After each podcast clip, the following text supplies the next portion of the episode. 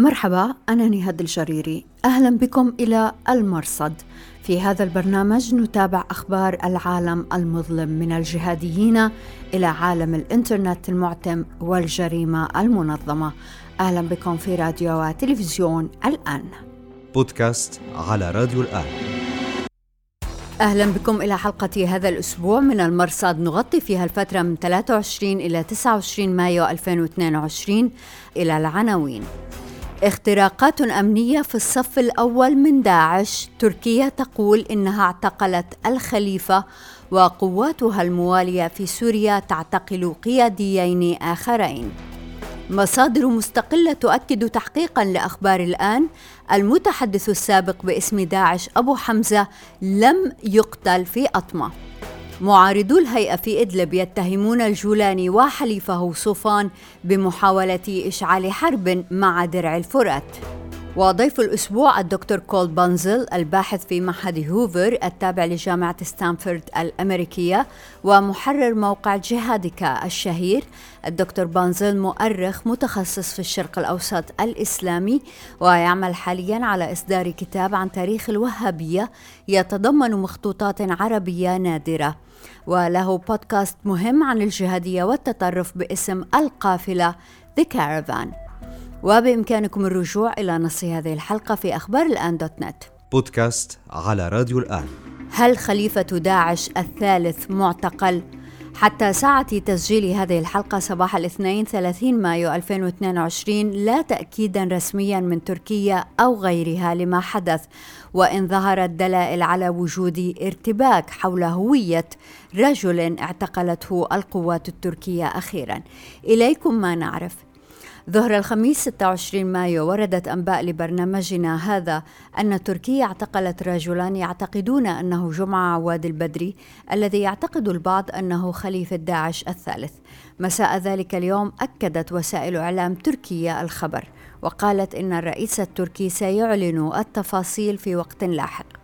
وعلمنا من مصادر لنا أن الأجهزة التركية اعتقلت الرجل بلا جهد بفضل وشاية ممن يدعى والي الشام الذي اعتقل على ما يبدو في وقت سابق في المنطقة الخاضعة للنفوذ التركي شمال سوريا. لاحقا تناقلت حسابات تركية صورة للرجل الذي يعتقد أنه المعتقل المشكلة أن الصورة تشبه إلى حد كبير بشار خطاب غزال الصميدعي حج زيد عضو اللجنة المفوضة وهو الأكثر حظا بأن يكون خليفة داعش ثم ظهرت صورة أخرى عززت الشكوك في أن الصميدعي هو المعتقل وليس جمعة. لم يتأكد أي من هذا. ما المهم في كل هذا؟ لا شك في أن تركيا اعتقلت قياديا مهما في داعش. قد يكون خليفة التنظيم. لكن من هو الخليفة؟ لنتذكر أن داعش يعلن عن اسم الخليفة من دون الإفصاح عن هويته. لما يقولون إنه دواع أمنية. فهل كان أبو إبراهيم الهاشمي القرشي هو حقا حجي عبد الله قرداش الذي قتل في أطماع في فبراير الماضي؟ ربما وعندما أعلن داعش في 10 مارس عن اسم الخليفة الجديد أبي الحسن الهاشمي القرشي هل كان المعني هو الصميدعي أم جمعة؟ ربما كان أحدهما أو شخصا ثالثا لا أحد يملك الحقيقة سوى تلك الثلة من داعش الذين سموا أبا الحسن وقبله أبا إبراهيم وربما سموا أبا بكر الآن إن كان المعتقل هو فعلا جمعة شقيق الخليفة الأسبق أبي بكر البغدادي فأهمية ذلك تتجاوز صفته الجدلية خليفة لداعش.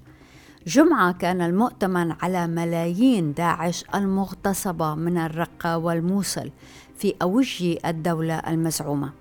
الدكتور كولين كلارك مدير البحث في مجموعة صوفان العريقة وفي كتابه بعد الخلافة After the Caliphate ينقل أن داعش في 2015 كان يتحكم بستة بلايين دولار أمريكي وأن قادة التنظيم أثناء معركة الباغوز القاضية هربوا ما يقارب 400 مليون دولار للاستثمار في التجارة والعقار خاصة في تركيا.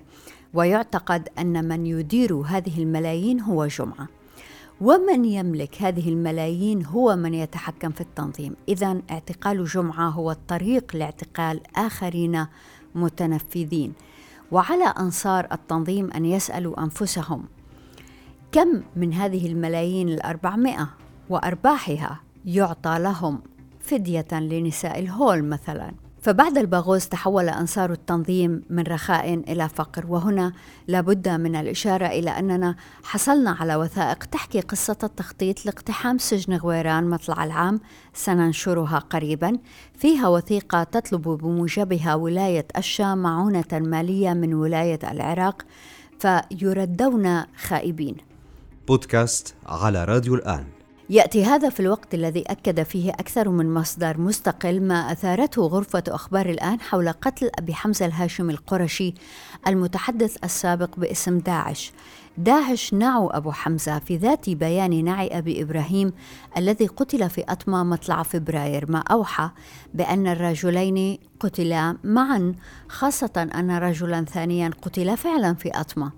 لكن أخبار الآن شككوا في الأمر وأثاروا جدلا حول هجوم بطائرة مسيرة قتل فيها دواعش في جرابلس في نوفمبر 2021 أي قبل أطمة بثلاثة أشهر تقريبا. يوم 23 مايو قالت قناة فضح عباد البغدادي والهاشمي التي نعتقد أنها تتألف من عناصر سابقين في داعش قالت إن الرجل الذي ظهرت صورته في قصف جرابلس كان فعلا أبا حمزة وأنه كان يعرف باسم أبو عبدو الحموي واسمه الحقيقي حسام السيد. الحساب أكد أن الرجل عراقي الجنسية. حساب على تويتر يعود إلى من نعتقد أنه عارف بشؤون التنظيم الداخلية. قال إن لقب المهاجر ألحق باسم الرجل لأنه هاجر من العراق إلى سوريا واستقر في جرابلس. بودكاست على راديو الآن. صدر العدد 340 من صحيفة النبأ الصادرة عن ديوان الإعلام المركزي لتنظيم داعش كالمعتاد ليلة الخميس على الجمعة من دون الإشارة إلى أي من هذه التطورات وهذا متوقع طبعا لضيق الوقت. فننتظر نسخة الخميس 30 يونيو. لكن الأنصار بدأ عليهم الإحباط تارة وعدم التصديق والمكابرة تارة أخرى. حساب مجريات الأحداث وغيره حذروا من تداول أي أخبار من دون أن يكون الإعلام الرسمي للتنظيم مصدرها وذلك لتجنب المساهمة في نشر الشائعات كما قالوا. ودعوا الأنصار إلى ترك التحليلات كلا لنفسه. بودكاست على راديو الآن. في الأثناء نقل حساب مزمجر الشام على تويتر والتليجرام أن الفيلق الثالث التابع للجيش السوري الوطني الموالي لتركيا اعتقل قياديا بارزا في داعش في عملية أمنية في الباب شمال سوريا وأضاف أن القيادية سوري الجنسية من الحسكة وأنه من قادة الصف الثاني في التنظيم مسؤولا عن الملف الأمني والعلاقات في منطقة الشمال. بودكاست على راديو الآن. مع أنباء أن تركيا تحضر لتأخذ الثلاثين كيلومترا باتجاه عمق الشمال السوري كادت مواجهات تنشب بين هيئة تحرير الشام وفصائل الجيش الوطني السوري الموالي لتركيا فيما وصفه البعض بإعلان حرب مفتوحة في درع الفرات. بدأت القصة في أبريل الماضي عندما وقعت مناوشات بين كتلة من أحرار الشام يعرفون بالقاطع الشرقي أو الفرقة 32 مع الجبهة الشامية أكبر مكونات الفيلق الثالث التابع للجيش الوطني السوري. هذه الكتلة من أحرار الشام انشقت عن الحركة الأم في 2017-2018 برضا من أمير الحركة آنذاك حسن صوفان فظلوا موالين له. ونعلم أن صوفان الموالي للجولاني زعيم هيئة تحرير الشام قاد تمردا داخل الحركة أواخر 2020 أفضى إلى عزل الزعيم السابق جابر علي باشا وتعيين عامر الشيخ بدلا منه. بالعودة إلى مناوشات أبريل فقد أسفرت عن وقوع قتلى فحول الأمر إلى اللجنة الوطنية للإصلاح التي قالت في 25 مايو بتسليم بعض مقرات كتلة أحرار الشام القاطع الشرقي تسليمها وسلاحها إلى الفيلق. في ذات التاريخ قرر عناصر من هذه الكتلة أحرار الشام القاطع الشرقي الانضمام إلى هيئة ثائرون للتحرير التي تشكلت في يناير الماضي على أساس أن الفيلق والجبهة لم يعارضوا ذلك الانضمام. لكن في اليوم التالي نشر الثائرون أن عناصر أحرار الشام الذين أرادوا الاندماج معهم التفوا على قرار لجنة الإصلاح فرفضوا الدمج. عندها تحركت مجموعة من هيئة تحرير الشام فيما وصف بأنه تشكيل تحت اسم أحرار الشام فرع صوفان المبايع للجولاني تحركوا إلى جندريس لمؤازرة المنشقين. فتشكلت على الجانب الآخر غرفة عمليات مشتركة من فصائل درع الفرات تحسبا لمواجهة مع الهيئة. فكت الهيئة الاستنفار فيما أعلن فجر 30 مايو عن أن القاطع الشرقي من أحرار الشام سوف يعود إلى الحركة الأم. بودكاست على راديو الآن. أهلا بكم دائما في راديو وتلفزيون الآن. نرحب هذا الأسبوع بالدكتور كول بونزل الباحث في معهد هوفر التابع لجامعة ستانفورد الأمريكية ومحرر موقع الجهادكا الشهير. الدكتور بونزل مؤرخ متخصص في الشرق الأوسط الإسلامي ويعمل حاليا على إصدار كتاب عن تاريخ الوهابية يتضمن مخطوطات عربية نادرة.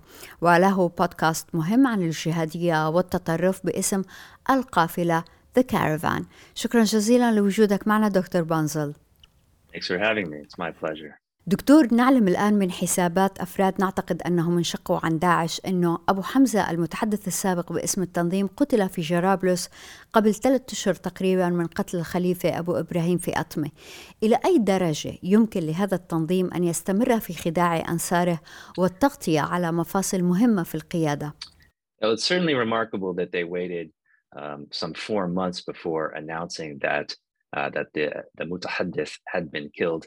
I think they're kind of. يقول الدكتور بنزل مذهل أنهم انتظروا أربعة أشهر قبل الإعلان عن قتل المتحدث ثمة وجهتا نظر فهم لم يكذبوا حرفيا عندما أعلنوا في 10 مارس قتل أبو حمزة والخليفة أبو إبراهيم لم يقولوا إن الرجلين قتلا في نفس العملية وإنما بالأيام الماضية. وهذا أمر غامض. لذا قد يجدون لهم مخرجا من الكذب. عجيب حقا أنهم لم يؤكدوا قتل أبو حمزة علنا ولكن أظن أنهم سيفعلون ذلك لاحقا. فالمتحدث منصب مهم. لا يستطيع أي داعشي توليه عليه إتقان اللغة العربية فهو صوت الخلافة في الأرض. لذا أعتقد أنهم أجروا مفاوضات لتحديد خليفة المتحدث. وقد يكون هذا سبب في تأخر إعلان قتل الخليفة أبو إبراهيم. بعد أكثر من شهر أعلنوا ذلك في بيان المتحدث الجديد أبو عمر المهاجر. وهذا أمر غريب حقا. يدل أيضا على بعض الخلل في صفوف التنظيم العليا وإدارتهم لعملية انتقال القيادة. واضح أنه أمر يستغرق أكثر من أيام. Uh, it's clearly not something that is done anymore in a matter of uh, of days. دكتور بنزل ما رأيك في تعيين الخليفة الجديد أبو الحسن الهاشمي القرشي خاصة في ضوء الأنباء التي تقول أنه ربما هو معتقل الآن في تركيا Yeah, well, my understanding is that there are are two possible uh, identities for this this new caliph, um,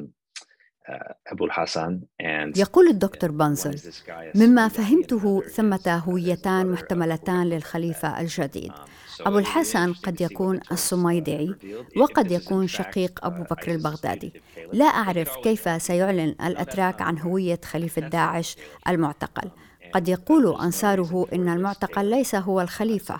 لا سبب يدعو الرجل للاعتراف للأتراك بهويته.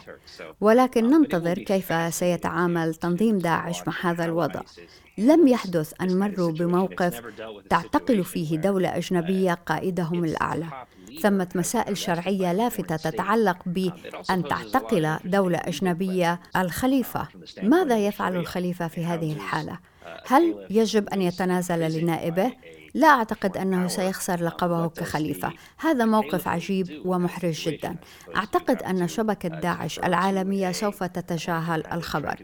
كما يقولون مصدر الأخبار الوحيد المعتمد هو إعلام التنظيم الرسمي. قد يقولون إن الأتراك أو الأمريكان يكذبون ولا ثقة إلا بصحيفة النبأ.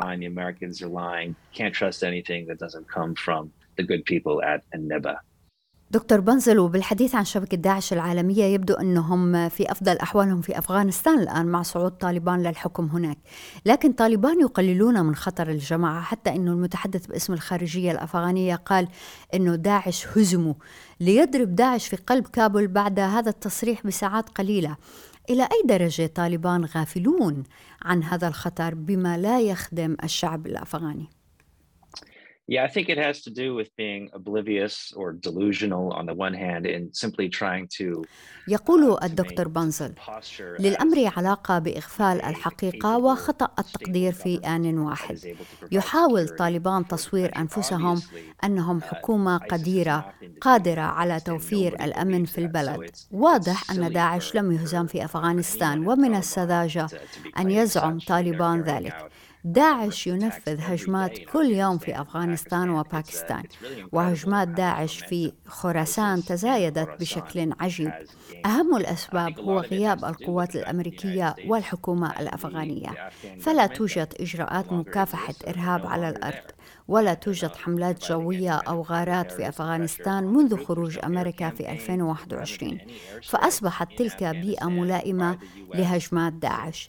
طالبان قوة عسكرية متمردة لم يعتادوا توفير الأمن بأن يقيموا حواجز التفتيش حتى يمنعوا جماعات مثل داعش من التسلل. إلى المراكز الحضرية وإرهاب الناس. لم يفعلوا أيا من هذه الأمور طوال عشرين عاما الماضية. أعتقد أن طالبان يستطيعون منع تمكين داعش في شرق البلاد حيث كانت لهم السيطرة ولكنهم سيحتاجون إلى جهد كبير. في الأثناء سيظل كثير من الأفغان يعانون. Uh, and in the meantime, unfortunately, a, a large number of Afghans are going to suffer. دكتور بانزل كتبت في الفورن بوليسي عن العلاقة بين طالبان والقاعدة في ظل صعود طالبان في كابول والاتفاق مع أمريكا كتبت حضرتك تحت عنوان هو انتصار أم خيانة هل انتصار طالبان هو خيانة للقاعدة؟ I think there's always been a certain degree of ambiguity when it comes to the relationship between uh, Al Qaeda and the Taliban, at least from the from the side of the Taliban. يقول الدكتور بانزل ثمة غموض في العلاقة بين القاعدة وطالبان على الأقل من جهة طالبان. منذ العام 2014 تحديدا والقاعدة تقدم طالبان أو إمارة أفغانستان الإسلامية على أنها مركز الخلافة. ونقيضا لخلافة داعش لكن لا يبدو أن هذا دورا يرغب فيه طالبان. لم يفصحوا قط عن اهتمامهم بقيادة إسلامية عالمية. لهذا يوجد دائما اختلاف أيديولوجي غريب ومتعمق بين طالبان والقاعدة. القاعدة سلفية جهادية تلتزم الإيديولوجية السلفية. طالبان ليسوا ذات الحركة الأصولية. كما أنهم مهتمون باعتراف دبلوماسي دولي والانضمام للأمم المتحدة وهو أمر جدلي بين الجهاديين. أيمن الظواهري في نوفمبر 2021 في إحدى أولى خطاباته بعد نصر طالبان في أفغانستان. قال إن الانضمام للأمم المتحدة كفر فلا تفعلوها. وكرر النصيحة أبو محمد المقدسي الذي طالما دافع عن طالبان في كل شيء يفعلونه طالبان حتى في ترحمهم على الطواغيت بين قوسين الذين يعتبرهم المقدسي كفار.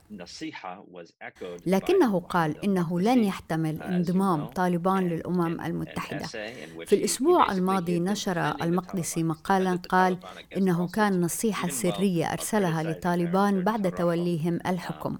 يحذرهم فيها من التعبير علنا عن مدح دول مثل قطر والإمارات.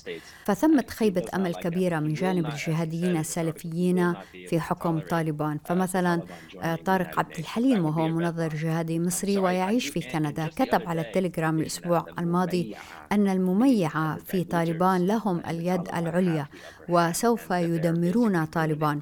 المميعة طبعا لفظ يرتبط بهيئة تحرير الشام التي يعتقد جهاديون أنها هجرت طريق الجهاد. ممكن جدا أن يكون هذا هو مستقبل طالبان فيما يتعلق بموقفهم من الجهاديين. فلا أعتقد أنهم يمثلون الإمارة التي يحلم بها البعض. is concerned for the jihadis. They may they, i don't think that it is the kind of dream uh, emirate that that they wanted it to be. دكتور بنصل إلى أي درجة ما فعله الطالبان وحتى هيئة تحرير الشام وغيرهما من الجماعات التي يكن لها الجهاديون بعد احترام إلى أي درجة يعتبر هذا تخلي عن إرث أسامة بن لادن؟ My sense is that the the Al Qaeda kind of old guard, the Al Qaeda brand is is suffering a great deal right now. يقول الدكتور بانزل أعتقد أن القاعدة بصفتها الحرس القديم تعاني عناء شديدا. لم نرى تصاعدا في نشاط القاعدة في أفغانستان منذ خروج أمريكا. بحسب القيادة المركزية الأمريكية ثمة علاقة جيدة بين طالبان والقاعدة ولكن لا يزال طالبان يقيدون حركة القاعدة ونشاطاتها. ويتوقع أنهم سيخففون القيود خلال 12 أو 14 شهرا. لا أعتقد أن قيادة طالبان الحالية يهمها استغلال القاعدة كراع للإرهاب العالمي لتنفيذ أهدافها. فثمة اختلافات في الأيديولوجية والأهداف بين المجموعتين وهو ما نراه اليوم. Uh, called the Bin Laden Papers, which looks at وأود أن أضيف أنه صدر كتاب مهم لنالي لحود بعنوان وثائق بن لادن المسترجعة من مكان الغارة التي قتلت أسامة بن لادن في مايو 2011 العجيب أنها وجدت مراسلات داخلية كثيرة حول ما يحدث في طالبان. بن لادن لم يكن مرتاحا لتوجه طالبان. واعتقد أن الملتزمين بالجهاد العالمي مثل الملا عمر ومن كان معه حل محلهم آخرون لا يحملون نفس قيم القاعدة وأهدافها. دكتور بنزل أنصار هيئة تحرير الشام في إدلب يتماهون مع طالبان أنت تتابع الهيئة وتحدثت إلى مارتن سميث صانع وثائقي الجهادي الذي صنعه عن الجولاني. إلى أي درجة أمام الهيئة فرصة لأن يحظوا بمنزلة مثل طالبان؟ I don't think HTS has, has a very good chance of, of being the Syrian يقول الدكتور بانزر ليس أمام هيئة تحرير الشام فرصة لأن تكون طالبان سوريا لديهم فرصة لترسيخ جذورهم في إدلب الكبرى حيث هم لأن أمريكا وتركيا لا أقول أنهما تدعمان الهيئة وإنما تدعمان بقاء الوضع الراهن كما هو في شمال سوريا وهو سيطرة الهيئة على إدلب. لن يتغير هذا الوضع في الوقت الحالي أو الوقت القريب. محاولات الهيئة تحصيل اعتراف دولي كحكومة سورية لن تفضي إلى شيء.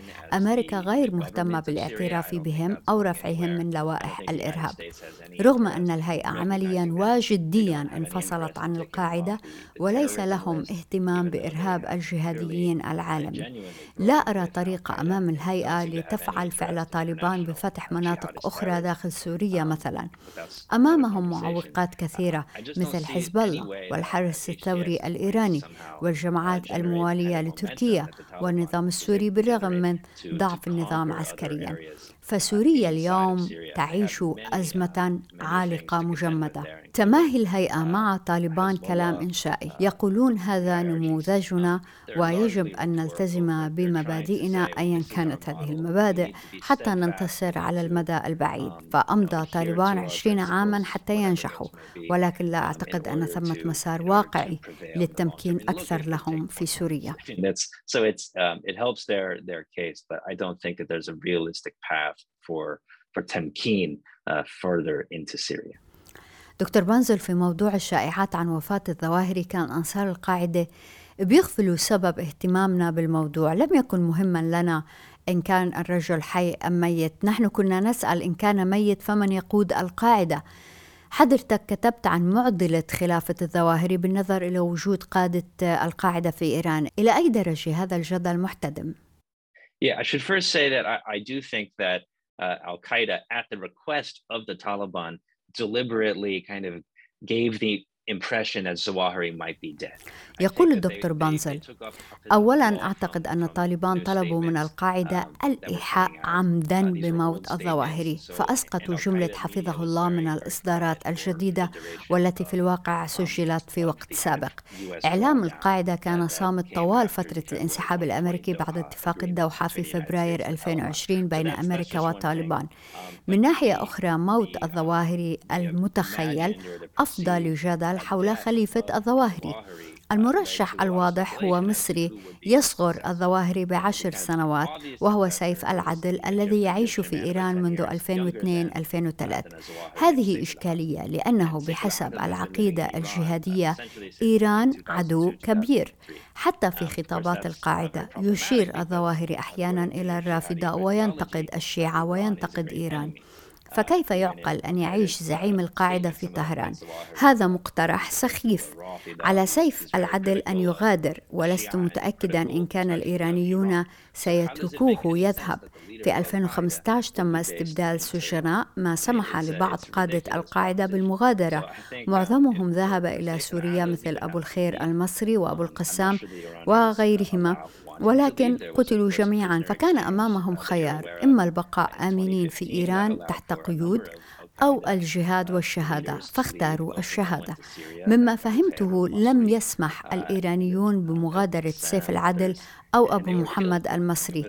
أرادوا إبقاء الرجلين في إيران. أعطوهم حرية أكثر مكنتهم من المناورة وإدارة الإرهاب من يدري. ولكنهم في إيران وضمن قيود أعتقد إذا مات الظواهري ستكون المعضلة من يتسلم الزعامة. وكيف ستقبل شبكة القاعدة العالمية زعيما محتملا يعيش في إيران؟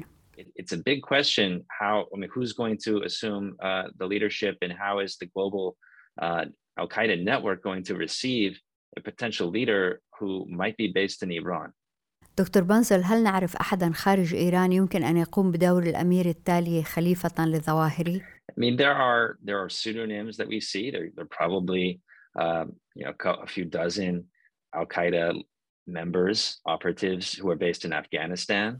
يقول الدكتور بانسل ثمة أسماء مستعارة مقترحة. بعض عناصر القاعدة موجودون في أفغانستان ربما يجري إعداد أحدهم لخلافة الظواهري وقد يكون الزعيم التالي مجرد اسم مستعار كما في زعماء داعش الحاليين.